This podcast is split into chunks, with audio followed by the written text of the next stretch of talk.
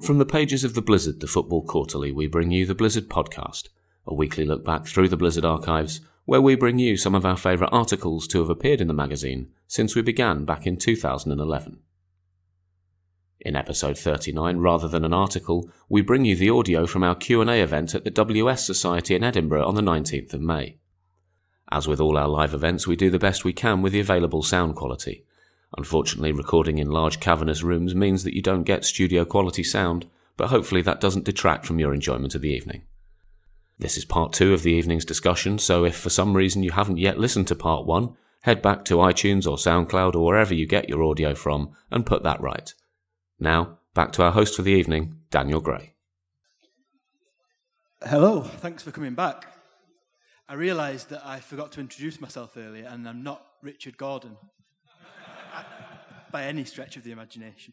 I'm uh, Daniel Gray, uh, author of um, well regarded, low selling football books.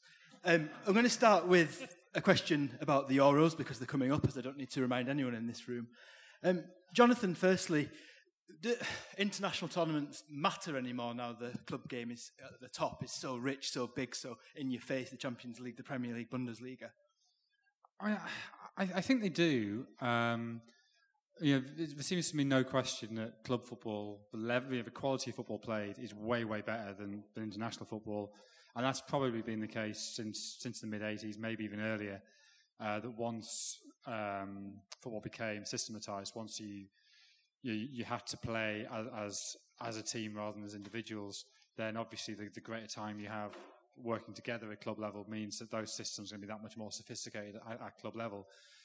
But I, I still think that, um, in a sense, the flaws of international football are, are, are, are its beauty. That if you have a generation in your country where you just don't have a good left back, you can't go out and spend 30 million quid and, and, and buy one. You have to work out a way of getting around it.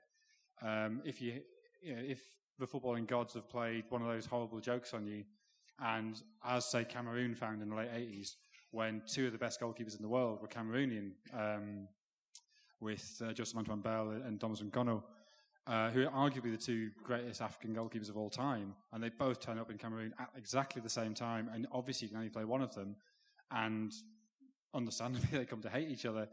Um, and that's one of the great stories, one of the great narratives of football. Um, I thought you were um, going to go to Steven Gerrard and Frank Lampard here for a second. Well, that's that's a very um, uh, insipid version of the same same tale.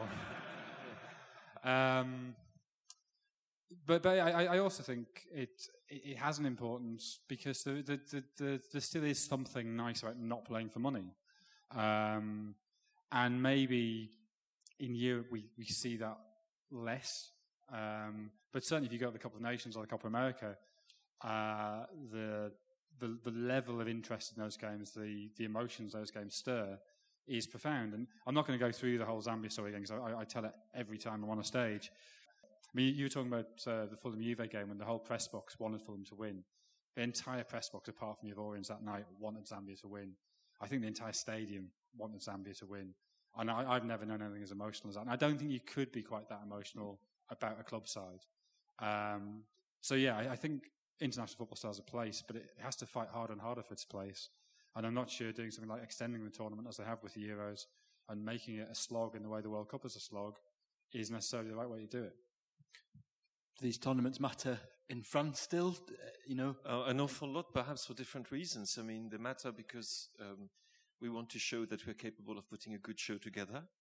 Um, it's a great occasion, opportunity rather, uh, for for Didier Deschamps uh, to re- rekindle, excuse me, the um, love affair between the French public and the national team. And it's a completely changed national team. Uh, there's no Mathieu Valbuena, there's no Karim Benzema. Yeah. Um, and um, so we've got a very young, untainted team, which hopefully will make us forget about what happened beforehand, which is basically between 2002 and literally now. I mean, since, you know, France going to the World Cup in 2002, you remember how everybody was saying they've got the best goal scorer in Italy, David Trezeguet, the best goal scorer in France, Djibril Cissé, the best goal scorer in England, Thierry Henry was also Golden Boot that year. and we scored zero goal and were kicked out by Senegal, Denmark, and whatever, and Uruguay, with Thierry Henry getting a red card. And since then, there's been this um, um, this love story has gone sour, particularly in South Africa, um, with Domenech and all these things, the strike. I mean, okay, they're French, they strike, it's quite normal, but. Um, but we ran the buses on time usually. So the reason I was late today in Sunday was because of a French air traffic control I knew, strike. I knew this was coming. so, as far as we're concerned, this is the most important tournament in the history of the galaxy. Something like that. And uh, are we uh, ascribing too much importance and power to football, or, or can it help in France at the moment with, with things in society? If you want to, Woof. Um, I think we should discuss this after. and it's definitely not on the record. Uh, it might. Uh, yes. What are the? What is the odds? What are the odds? I, I was just asking. Three to one, something like that. I think it's ridiculous. Um, well, so, so Kevin and, and Alan, Scotland aren't there. People might be aware that Scotland aren't there, and uh, the Englishman should probably shut up. Um, Alan, can Scotland qualify for a tournament again? The question on everyone's lips, all pundits' lips. Yeah, I'm, I'm sure they can. I'm sure they can. I, I feel I've got a part to play. I think I'm cursed because I, I started working at Scotsman in '98 and uh, thinking it's my dream job. I can't wait to be travelling to see Scotland in major major tournaments for every every two years, every two years going on from there. And uh, yeah, here I am, having not covered Scotland at a major tournament yet. But um, I, I, I do have hope. I do have hope. Um, uh, it was one interesting stat. I think that, that I think Scotland had the, the oldest team average age in the, in the qualifiers, which uh, I think probably has to be addressed. I think Gordon Strachan already is addressing that. We've got some good, uh, I think, decent upcoming younger players coming through. Um, Kevin was talking about earlier, Tierney at fullback, and the squad that Gordon has announced for the next two games, friendlies, Italy against Italy and France, um, does seem a bit younger in nature. So, I mean, it's interesting to see what Jonathan was talking about goalkeepers and how Cameroon had, had two of the finest goalkeepers in Africa at one stage. We, we seem to have three of the finest Scottish goalkeepers all at the same time, unfortunately. We just need to, we need to have somebody, you know, a decent striker or, or, or you know, a, a world-class midfielder. I think that, that would, that would make a lot of difference. You know, look, look at someone like Scott Brown, whose best days are possibly behind him. Um, you know, we just really need that, that talismanic figure, I think, just to, to lead us lead us into a tournament, and I, I just can't see it right now. Um, you know, someone like Leigh Griffiths has scored 40 goals in, in domestic league, but whether he can do it in a in an international sense, I, I, I do wonder. But but no, I I do live in hope. Um, it was quite sore. I think I, I looked at Wikipedia, looking at the um, they've got a great thing. They've got a map of uh, the qualifiers for Euro 2016 for the finals, and it's, it's coloured in map, and this is a, it's a splurge of blue indicating the, the countries that have qualified, and then just in yellow is just these little tiny little dots of yellow that countries that haven't qualified, and there's Scotland at the top of the British Isles, and then Iceland, of course, is blue, and uh, that really kind of really that really hit home that we're we're not going, are we? I mean, I know somebody to speak up your own country, and you can overdo it. But I do think Scotland uh, played very well in that game against Poland. And uh, yes, they were knocked out in the, the last few seconds of the game. Uh, that doesn't mean Scotland are therefore hopeless and, and should be scattered to the winds. Um, I thought that was a pretty good effort, uh, a horrible conclusion. But uh, I don't think Scotland uh, are demoralised or having to destroy everything they've done so far and starting again. They have good players in the team, and, and they did quite well throughout that um, that attempt to reach the finals. Um, so no, I didn't. I, mean, I feel I've seen worse than that in football and football over the years. Um, I think maybe what's missing now is people don't don't seem to respond to any particular figure. I mean, for example, Joe Jordan was somebody the fans, the whole crowd, you know, uh, seemed to love him because he was he was so uh, such a leader and um, he'd ready to prepare put his body in and take all the heart that comes as a as a as a uh, centre centre forward who also is a good player and um, I think Scotland needs something like that Uh, in the attack. I don't really see a genuinely good centre forward for international football, but um, you never know. These things just come one day a player suddenly if he gets more confidence and he gives a chance and the club lets him progress and maybe somebody else comes in um, because I don't think Gordon Strachan can just simply keep the same players. Um, you can't find better ones, but maybe you can find ones that are more potential that are still to be tapped. And um, I think that would be the way to go. Just sticking on the theme of Scotland, Jonathan, we were talking earlier. I mean, you know, you grew up not too far from the border, and yet the Scottish game was quite remote to you, and it was a similar experience to me. It was it was exotic almost. Sort of, where is Saint Mirren? That kind of thing. And I want to go. It's no, I've, I've, been I've been twice. I couldn't possibly comment.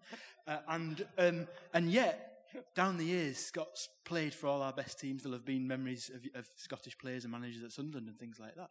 Number one, just to, to bring some of those out for us, but also to talk about can that happen again? Has the has that influence of Scottish players rather than managers on the game gone forever?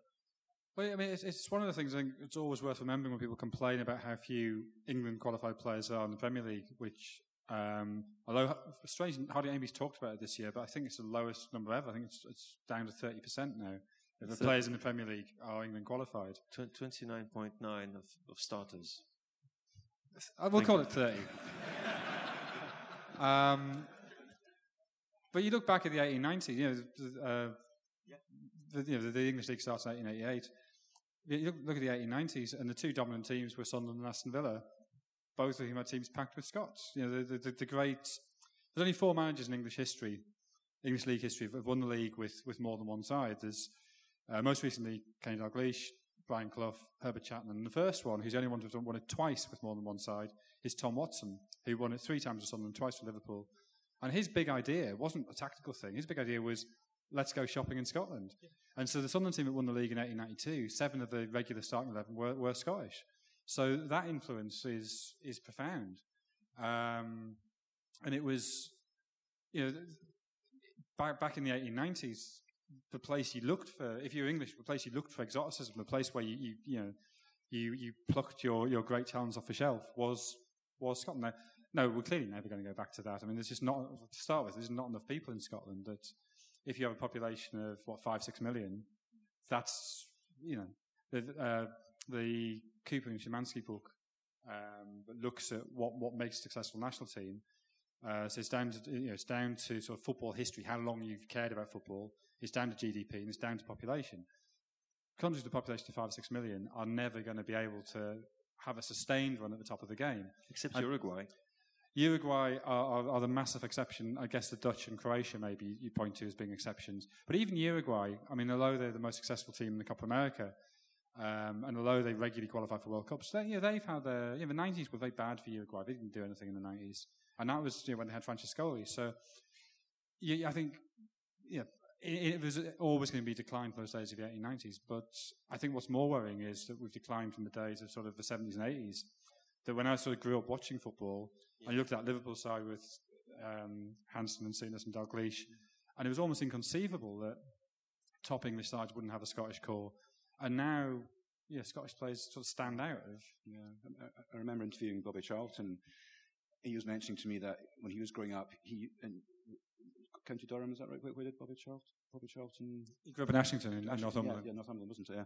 And he said he, he used to look to look to the hand, look to hand, look to the Scottish Cup final rather than the English Cup final because they, for some, you know, the north north of England seemed to look towards the Scottish Cup final. And he's he watched some, you know, on TV, watched some great Scottish Cup finals. But I mean, is that something that you had experience of? I mean, would you oh, this Cup final weekend? I don't think he was ever on. I don't remember ever being on live for Scottish yeah. Cup final, but certainly, you know, at half time you get the highlights from the Scottish Cup final, um, and it's you know you were aware of this as being a thing of equal importance. Mm-hmm. Uh, it just happened to be happening. I mean, you know, if you grew up in Sunderland, Glasgow is, is closer to you than than London is. So I think, it, it, and you know, uh, if you grew up in, in Sunderland, um, I, I, think of the 13 teachers in my primary school, four were Scottish. There was a huge Scottish influence because people came down to work in the shipyards. Um, there was a tradition, I mean, it sounds bizarre now, a tradition of people coming from, from Glasgow to, to the northeast to go on holiday as a regular holiday destination. Um, so yeah, the influence was very, very strong. Um, and certainly I mean, this is something I hadn't even really thought of until uh, the referendum and everything last year. But I, I, always felt profoundly British when I grew up because so many people I knew, so many of my teachers in my school were, were Scottish. Well, you could add, I mean, just uh, uh, Preston, North End, the Invincibles. I think their manager got eight players to come from Queen's Park, just employed them, and they were the first team to go through a whole season unbeaten in England. It was what, 1888? Kevin, do you think uh, Scotland's not producing as many players? It's just a proportional thing. The, the English Premiership, as we're saying, is uh, 29.9, etc. Is it, or is it, is it that thing? There's no, no one's playing on the cobbles anymore. No one's out. That, that classic argument of the tanner ball players and all of that. No, I think uh, the yes, the tanner ball thing's going, but on the other hand, they've get far more scientific um, ways of coaching players and understanding the person and the style uh, in depth. And um, so I, I, don't think uh, at all miserable, feel at all miserable about it. I don't think um, Scotland's maybe, I mean, you're not going to have players, uh, kids running around in the field, uh, outside in the streets rather, in danger of being knocked over by cars. So now, by dint of the culture we have, you know, we have to take people into to um, areas where they well, training grounds and so on, where they can be given uh, a sensible way to develop the talent, the talent that is innate within them at the moment. Um, but I'm not that the, the, um, well, that depressed about it. the, the, Celtic have uncovered a terrific player, Kieran Tierney, at left left at left back, and um, if they did, did, that once every um, few years, it would help the club. The only problem is, look, is already people in like Tierney are been spotted on the, uh, by the English uh, scouts. And uh, I don't think Celtic is a, he, would be crazy to, to leave the club. and he's so young, he's a teenager. But uh, maybe at the time maybe not be long before a club in England wants to buy him. So maybe the question there should have been, can Scotland qualify? Well, we still have gravel pitches outside Scotland. and we want to go to audience questions now. I've got, I've certainly got one at the back that reserved his place at half time. We've got ahead. How you doing, lads? Um, it's more to the, the the Scottish-based guys, and hopefully the other guys can give me an opinion. Um, Scottish football struggling, as you've rightly said there. Um, I think personally, in terms of income, alcohol is a big thing. In Scotland, we are restricted to have a pint. You've invited 130 to 180 people in. You've invited us all have a wee drink before, a wee drink at half time, and nobody's wrecked the joint, which I'm is damn good. So I'd like to ask you guys: Is the um, we? For those who don't know, we've been banned from alcohol since 1980, since uh, the cup final, and I'm just wondering. Do you think it's time? I mean, it would be a monetary thing to the clubs. As a fan who goes to Germany quite a lot, I've seen the the influence of alcohols on individual clubs. I just think it's about time we have a wee sensible approach on can alcohol. I, can I just say that, there is um, plenty of al- alcohol at the at the ground. However, they're behind curtains at half time uh, in the executive boxes. Believe me, there's plenty of drinking going on. The only person that can't get it, of course, is, is a natural fan with a season ticket who's got no chance of getting into the lounges unless he pays a lot of money. So uh, I think there's a lot of hypocrisy uh, in that side of the football. Yeah, that's it. it is the mark of a mature environment, isn't it? Allowing people to drink and you can all have a good time, have a, have a few pints. But I mean, I, I don't know. I, talking about Scottish football ills earlier, and in fact, that we had this conversation downstairs at half time about alcohol, and I was asking the guys from England what exactly is the situation in, in England. But obviously, you can have a pint at half time on the concourse, but not not in the in the stands themselves. I mean, I don't know. I, uh, speaking very personally, I, I, just don't, I don't go to football match and think, God, I wish, I really wish I was having a pint right now at half time. I really wish I could go for a pint. I just don't. I, I you know, maybe that's just because I've grown up and it's not been there. It's not been, not been available to me. Um, so I mean, it's not something that I, I'm, I'm, i think you know is, is, the most foremost in my mind to, to, bring into Scottish football. But it, does seem to work in England. It, seems to work well, and uh, you know whether you want a, a, pint of sort of lukewarm lager at half time, and I know that the quality is probably not not great either, but. Um, uh, you know, I, I, it would be a good thing. I'd be, I'd be in favour of it, but I, I, just don't, you know, I don't find myself thinking, you know, it's foremost in my in my list of um, you know, things to improve Scottish football.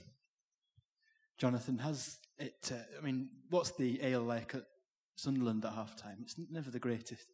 I, I honestly don't think I've ever had a drink at half time. I, I, was, I, I, I just haven't. Um, I mean, there's certain press rooms. Actually, there's only one press room where you can drink now. um, after an incident at Chelsea, and they, they took that away. It's a very funny incident. it was an incident we sadly can't can't talk about. Definitely go off the record if this Yeah. is uh, being talked about. Um, uh, Gareth. but I mean, I, I sort of think the law in England, which is you, you can drink but not inside of the pitch, so you can drink on the concourse or in the executive boxes with the curtains closed. I think actually works quite well because it forces people to have a have a break. And I, I think if you're if you're going to football and you feel you need a drink while watching it, then that suggests the football is probably not great. um, and if you really can't, I mean, I, I, I, okay, I, I get that um, it might be nice to have a drink at half time, but if you really can't wait 45 minutes for a drink, then maybe you should be asking yourself some questions. No, not The- you. the- Sorry. No, the the one thing I would say, Jonathan, is that the, it's really a question of there is it's one rule for certain kind of people and one rule for others, and that I think is morally totally unacceptable. Uh, the fact is, um, I, uh, for my sins, I've been to some rugby union uh, over the past few years. I, I actually hate that game now. I used to love it, but it's now huge, big shit houses running towards each other. But anyway, the great thing about the rugby the great thing about the rugby, it's a bit of a surreal image. The great thing about the rugby and the cricket, where you have to say, Jonathan, and we've been to the cricket together, drinking is an essential part of the game. it's the fact that rugby fans, who are no angels, actually behave pretty appallingly around at Twickenham, are allowed to have their pints of Guinness and whatnot at Twickenham during the game, no problem. Nobody bats an eyelid. A bit in the same way that when you go and you, you go and see um, a rock gig, you can bring your drink in. You go to a classical concert. No, sorry, sir, you can't do that. And that is disgraceful. Why should football fans be treated any differently from rugby union fans or cricket fans? And I don't get that. So either it's the same rule for everybody, or football should be, um, you know, uh, or every, it should be prohibited in every single sport. It's not the case. So the, the, the, the lady who booked this question was actually a bit forward of the um, gentleman who asked the question. Oh, yeah, so we'll have that one now. The one we were going to have. That was about Leicester City. All right, there you go. I must say that I had, when Gordon Strachan was manager of Middlesbrough, he did about three small bottles of wine and two pints at half time, so I'm all for it. Okay, well, uh, my question is again about the Euros. Um, obviously, Leicester won the league this year.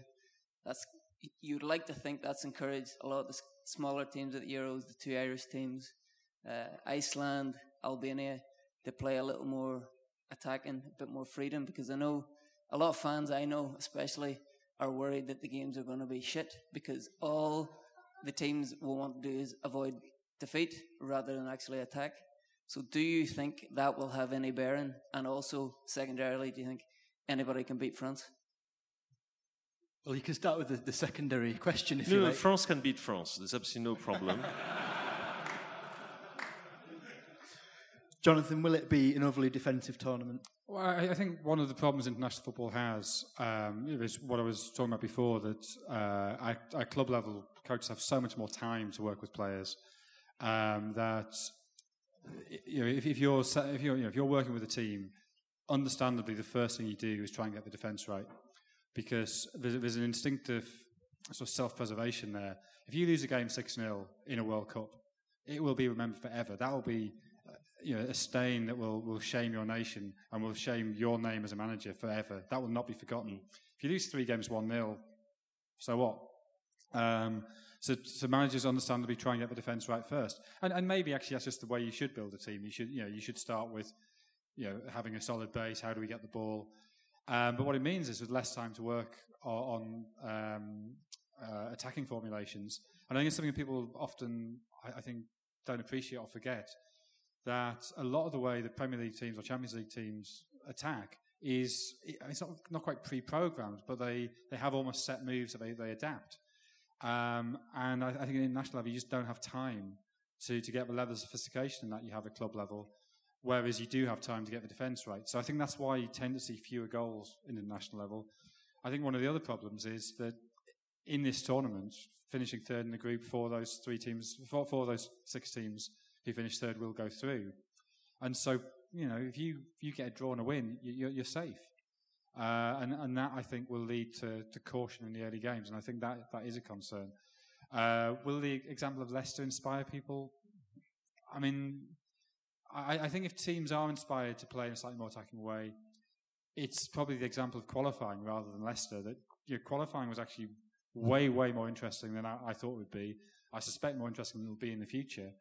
Uh, and some of the uh, nations for whom this is a, a rare appearance at a major tournaments in Northern Ireland or Iceland, maybe they will be inspired to um, to sort of have a go and make it more memorable because yeah, Iceland actually played pretty attacking football in the qualifiers. Um, but then against that, you've got people like Romania who conceded two goals in the 10 games in qualifying. And that's not because they're a great side who stopped the opposition from playing. It's because they're really defensive and really boring and they're a terrible side. This is the worst remaining side in living memory and somehow they've qualified. It's awful. Okay, I'll take another audience question now. Someone down at the front here. I saw your hand go up first there. Um, lad with the red top on, just. You never heard him, but say lad with the red top on. It's his loss. Hiya, lads. Okay. After Liverpool uh, scored a record number of goals in 2014, uh, then they lost Luis Suarez to transfer, and Daniel Sturridge was on long term injury. So that's over 50 goals. Brendan Rodgers still uh, still guided them to two semi finals. One of them, uh, Eden Hazard, went down very easily in the box at Anfield, and they lost 1 0 on aggregate. They then, the next summer, lost Raheem Sterling and the club captain, Steven Gerrard. So that's four players from, I don't know, some from the team that had almost won the league. Can can you explain why Brendan Rodgers has since been treated as a leper in terms of uh, out of work managers? There's a, with Coventry City and Brendan Rodgers. Straight to Philippe, who wants to go off the record. No, I, no, no, no, no, no, no. I, I couldn't possibly comment. No, no, no. Um, I think it was entirely understandable. I mean, sometimes the fact a manager is sacked from a club has got nothing to do with the fact he's rubbish. It's just the fact that he's lost the dressing room or something has happened and you can feel the club is becoming stale. You know, and I could actually rebound what you were saying about Quique Flores. I've actually been with um, some Watford fans recently on several occasions and they were all telling me it's funny because from the outside it looks like it's a crazy decision. But we, from the inside, who go to the games every single time, we felt that it was not quite working, not quite ticking. We don't, you know, we don't hate him. We're not going to say it was terrible. It was wonderful for us, but somehow it's run its course. In the case of Brendan Rodgers, it's a bit more complicated because I, I, genuinely think the guy has got a serious ego problem, and um, which is probably being treated for. I mean, maybe being fired is a bit of a form of therapy for him. and uh, maybe he'll come back stronger and taller. And um, when you're when you're offered a chance, listen, if you're Liverpool, you get Jurgen Klopp, and you say bye bye Brandon, hello Jurgen. I mean, come on, it's not really much of a choice. That it's a decision, and he was treated perhaps not as well as you would have liked him to be, but it was very obvious from everybody at the ground, uh, at the club, and also from without the club that it had run its course and it was not just just not right. It was not happening anymore. And this, again, doesn't necessarily reflect on the talent or the personality of the manager, even if in the case of Brendan Rodgers it might. Right, let's have some more audience questions as we.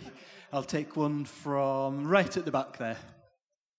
Two questions for Philippe. Um, can you tell us about the Chelsea press room incident? And second of all, uh, I can. You, that will be very short. Okay. Uh, the second question was: uh, Are you upset that Hatem Ben Arfa has not gone to the Euros? Uh, I'm very upset that Hatem Ben Arfa is not at the Euros, but on the other hand, I'm very upset that many people are not at the Euros. But you've got to think of the amount of choice that Didier Deschamps had. Kevin Gameiro is not in the French 23, he's on the waiting list. So that tells you a bit about the um, attacking potential in that French team. So I'm very disappointing for Hatem Ben Arfa, who is a great guy, lovely footballer, and also has worked so hard at Nice uh, to, to go back into contention and manage to do it. He's been really one of the stars of this season in Liga. So I'm very sad for him because I actually like him very much. On the other hand, you can completely understand the decision from, uh, from Didier Deschamps. That was the first thing. The second thing was what? oh, yes. Um, a reporter whose name shall not be repeated. Had, It wasn't me. Don't it wasn't. me. But you were there, I think, I on that wasn't there. occasion. You were there, okay. It was when Rafa was manager at uh, Chelsea. And Chelsea had the time had a bar, a free bar, where they were serving um, three different kinds of wine.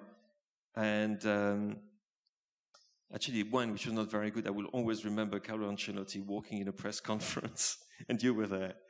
And he said, somebody said, Do you want a glass of wine? "Ah, Okay, all right. And so he gave it somebody, it was um, a chap from the Star, whose name, Danny Fullbrook, brought a, a, a glass of wine to, to Carlo, took a sip. It's shit. That was the beginning of the press conference, one of the many reasons why we loved Carlo. Anyway, this particular reporter, Rafa, is there, uh, and who is actually quite a good customer. And the reporter asked the same question. Well, the, the reporter, I think, had not gone out for the second half. He'd, he'd uh, Yeah, he, he, he'd remained with a, uh television pundit in the press room, whose name half. shall not be repeated. and they they had uh, availed themselves fully of the, the facilities. and he kept asking the same question. And Rafa was answering it. he kept answering this, putting the same question to it. It was just a bit embarrassing. It was not broadcast live, unfortunately. Um, but Chelsea, in their wisdom, decided instead of banning the reporter, of banning the alcohol. She's dressed absolutely disgraceful.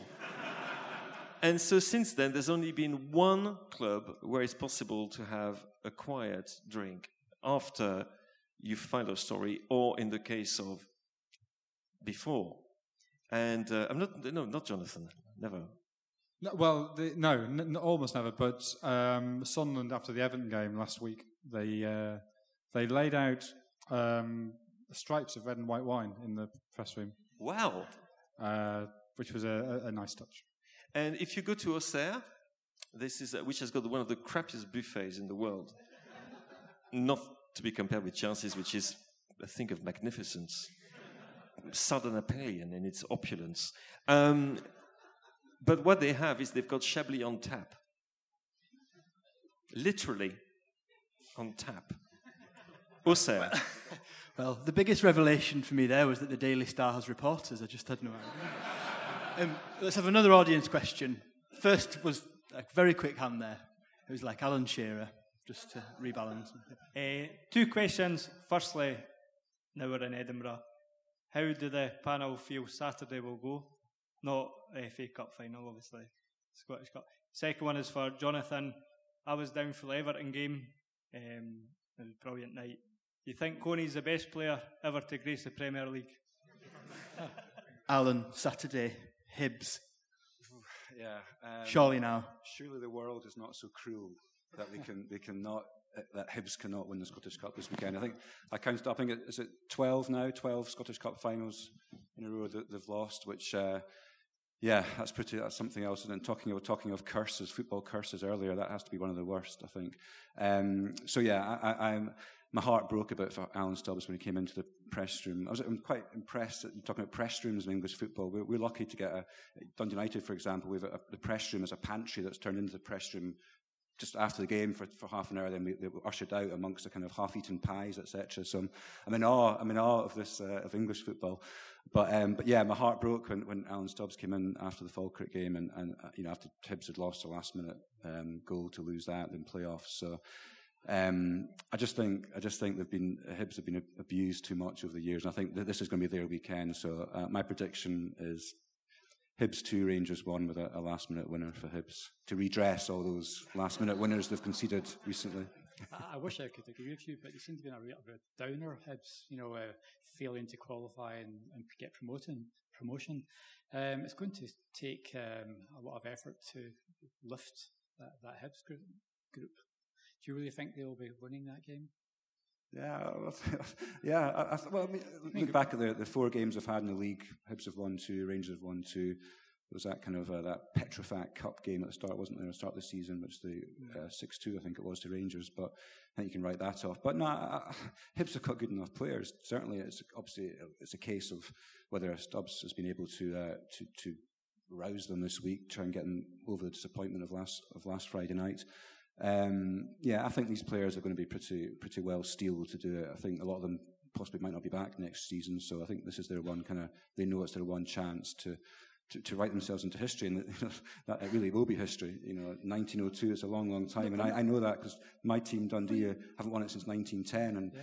I'm kind of hoping Hibs win it, so the spotlight falls on Dundee, and so Dundee can get their act together. No, I mean, and, I, mean, I, mean I, don't have any sort of knowledge of who's going to win the final, but um, but yeah, I mean, I, you couldn't you couldn't sort of rule out Hibs, could you?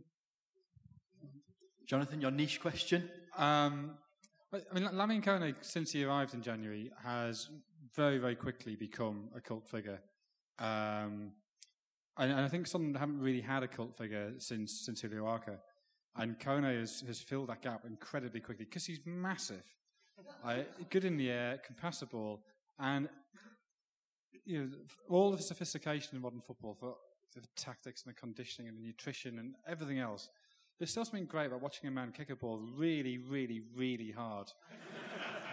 and those two goals he scored against Everton, one a volley from six yards, he hit really hard, and then one just he could have, you know, he was three yards out with an open goal, but he made sure he kicked it really hard. So I don't think, no, I, I, he's not the greatest player to play in the Premier League ever. But he can kick it really hard, and I like that. Right, let's take another audience question quickly. Um, this hand there was, I don't know, it's just a nice hand. Can't really see that far, to be honest. I'm sure you've got lovely hands. Thank, thank you very much. Um, in, in, in, Scotland, uh, in the past few years, obviously we've we've seen the the demise and now the resurrection of Rangers. Um, and in the time since Rangers have fallen away and then came back, somebody's actually assaulting me behind me. Who is it? uh, um, since they've since they've gone away and came back, we've not seen anybody win the league or come close to winning the league apart from Celtic, which is obviously quite disappointing. Uh, as a as a supporter of a smaller team, I was quite excited to see Rangers go away because it meant that we might see just a change to make Scottish football not very boring anymore. Um, obviously, it's been quite disappointing that we haven't seen that. Um, can the panel comment on is is is the death knell of Scottish football really now the fact that between Rangers' demise and, and then winning it again in a few years' time, nobody's going to win it except from Celtic? And is it as depressing as I think it is? when I got my notes to chair this, I got uh, end on a cheery note as one of them. Kevin, death knells, death, everything's terrible. Well, um, yes, yes. Well, I mean, I mean that's, uh, that's intrinsically Scottish perspective, isn't it? Everything all doom. Because that's what normally happens for Scotland. But uh, in this case, I, I, I, think it's a very interesting Scottish Cup final. I mean, um, Rangers have come back through the, the up through the four divisions um, as, as as is required by the SFA. Yes, but they're not Rangers. Um, sorry. no, sorry, that was cheap, cheap shot. I mean, uh, people go on about this, but the fact is, Rangers are back in. They're playing the game. It's been sanctioned by everyone, and people like a laugh and point point, point to uh, point uh, get some fun out of the um, humiliation of Rangers, which was their own fault, of course. You know, by spending crazy money under uh, the chairman at that time.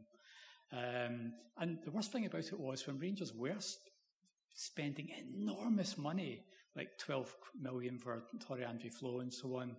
But um, the saddest thing about it was they spent all that money and didn't produce a team of any great standard in European football. Um, so I think it's, um, I hope that's a lesson learned. Uh, not many people would could have found the money that Rangers did at that time, but uh, I'd much rather see teams playing, uh, buying players sensibly and having the knowledge to realise this guy might not look very good, but in six months or a year, he could really change our fortunes. And uh, to me, that, that's better than money. And I think fans love that more to see somebody they can identify with, not some stranger who's loaded with, with dosh. Yeah. So I think it's possibly slightly unrealistic to expect, because of Rangers' demise in the last four years, to expect another team to come win the league. You know, Celtic have still got a huge budget. Celtic, I think, were, always could only throw the throw the league away in the last in the last um, in the time since Rangers have, have been out of the league. Um, I mean, Aberdeen came fairly close, but just in, in the final uh, analysis, they didn't just didn't have the players, did they? And I think last season we finished um, 18 points behind.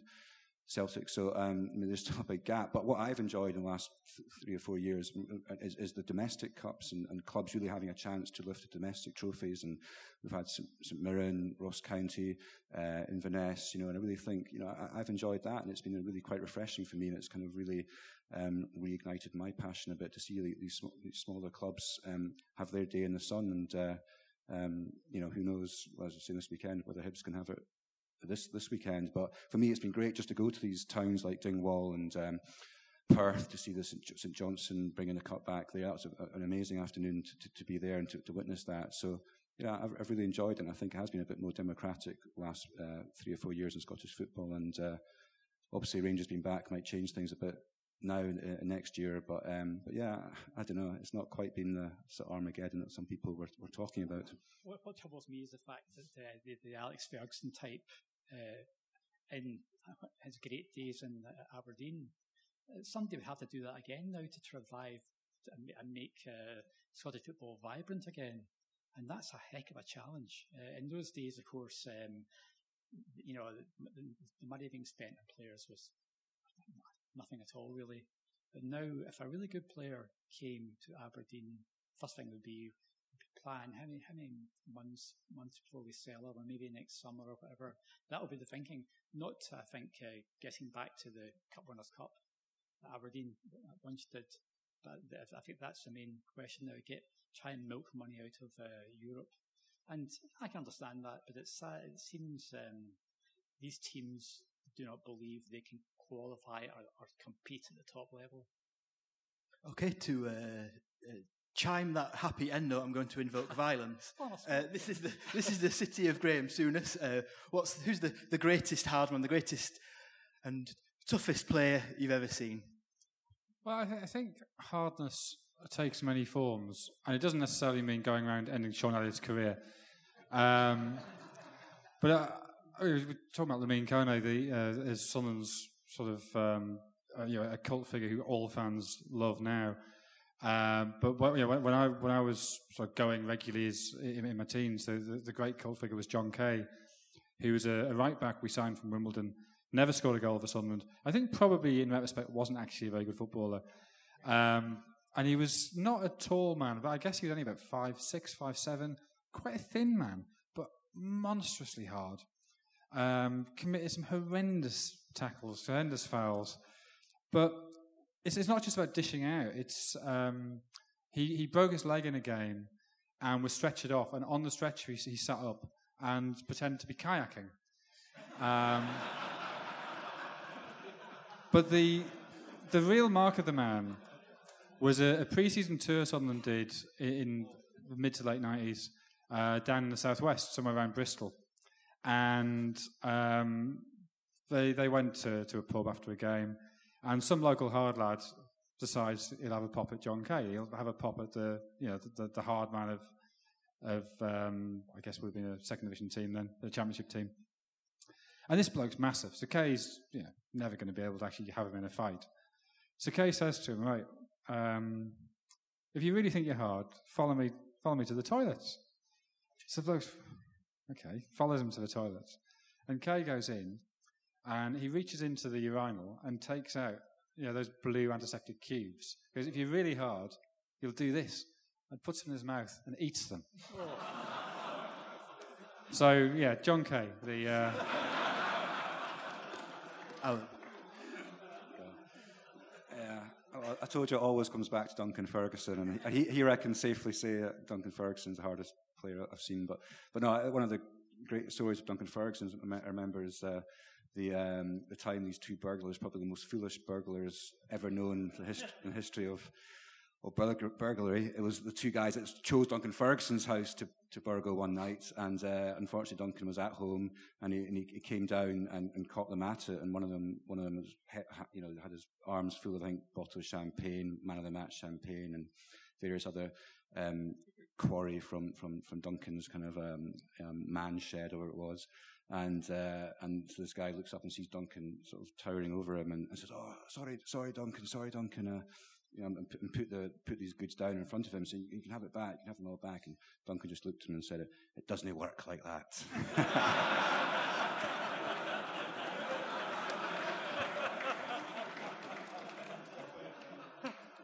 Kevin, the hardest man, perhaps perhaps a man from the Midlothian coalfields, I imagine. Well, I mean, to speak of the toughest players, Dave Mackay, um, terrible injuries, and kept on coming back. And I, I, I, obviously, it, it later on becomes a, a centre back kind of figure uh, because his body is not going to be able to allow him to run up and down the pitch. But to, to, to, in his mind, to change the way he's got to play, play the game, I thought his courage is both psychological and physical, and um, I think he should always be remembered. Do you know what the uh, what, obviously he was an enormous figure at Derby uh, when, they won the league, mm. but do you know what they, what Derby gave him as a retirement present? So after his final game, there's a presentation on the pitch, in which he's given this great gift to say thank you for these what three or four years he spent there, but you know transformed them as a club. They gave him a toaster. it's practical. I, I, don't know if he kind of hadn't had a toaster and was sort of yeah, I'm, I'm going to have to go down to, to, the shops and buy a toaster. And they always give him one. But is there some kind of joke we're missing there? Was, was there some kind of innuendo in this? I don't know. I mean, or your toast. That's it. Oof. A, a rare item in, in Derbyshire in the 1970s. Mm-hmm. Philippe, finally. Um, well, my first reaction was to say Kevin Muscat because he was a psycho but um, we'll have to finish on a, on a very Blizzardian reference to the man who has the most red cards to his uh, credit in the history of football, and uh, who is from Colombia. The Uruguayans must be furious. Absolutely. He's from Colombia. He's called Gerardo Bedoya, and he's got 46 in his career. And uh, he recently became a manager, and Yes. So, think about that 46 red cards. So let, us assume that evenly split between two yellows and violent colours. No, it, so was a violent chap. So most of them were actually straight reds. Straight so, reds. None of this Ponzi thing like one so yellow, two yellows. Ah, no, no, not Vardy. No, proper red card. And, and, presumably he was getting multiple red cards a season, so he'd be getting mm-hmm. the second one would be a four game ban, the third would be five. So you're saying he's probably missed on average, say, let's say a three game ban for each one. Yeah. 46, he said. So that's 46, yeah. Uh, 138 games. that's, that's four seasons. Yeah, that, that, that's more than Jack Wilshere has been playing. and, uh, and so he became manager, is this year actually. Uh, and uh, his first game, he was sent off after 23 minutes. so I think he's a hard chap. Which brings us beautifully to the end. So if you could give your thanks to Jonathan, Alan, Kevin, and Philippe.